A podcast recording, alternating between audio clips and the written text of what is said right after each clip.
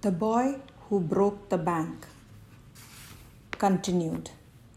Part 2. Sitaram, glad that he had been of help to both the customer and his friend, hoisted his bag on his shoulders and went on his way. Soon after, Mrs. Prakash set out for the bazaar to make her usual afternoon tour of the cloth shops. A large, shady tamarind tree grew near the clock tower. It was here that she found her friend, Mrs. Bhushan, sheltering from the heat.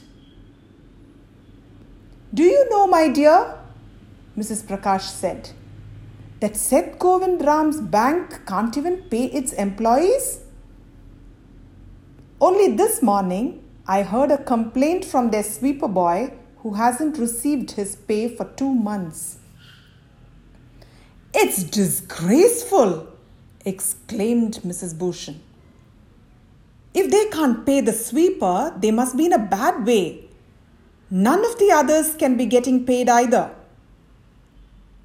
Mrs. Bhushan left Mrs. Prakash at the tamarind tree and went in search of her husband, who was found sitting under the fan in Jugal Kishore's electrical goods shop, talking with the owner.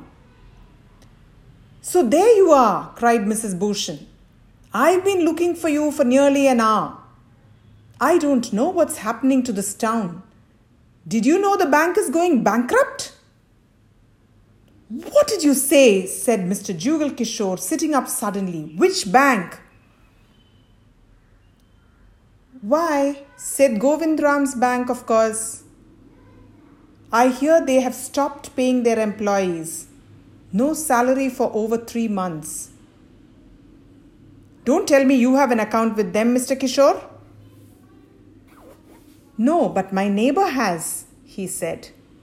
And he called out to the keeper of the barber shop next door. Faiz Hussain, have you heard the latest? Seth Govind Ram's bank is about to collapse. You'd better take your money out while there's still time.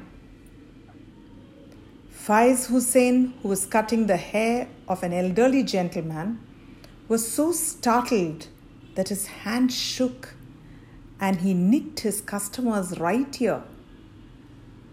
The customer yelped with pain and distress pain because of the cut and distress because of the awful news he had just heard. With one side of his neck still unshorn, he leaped out of his chair and sped across the road to a general store where there was a telephone.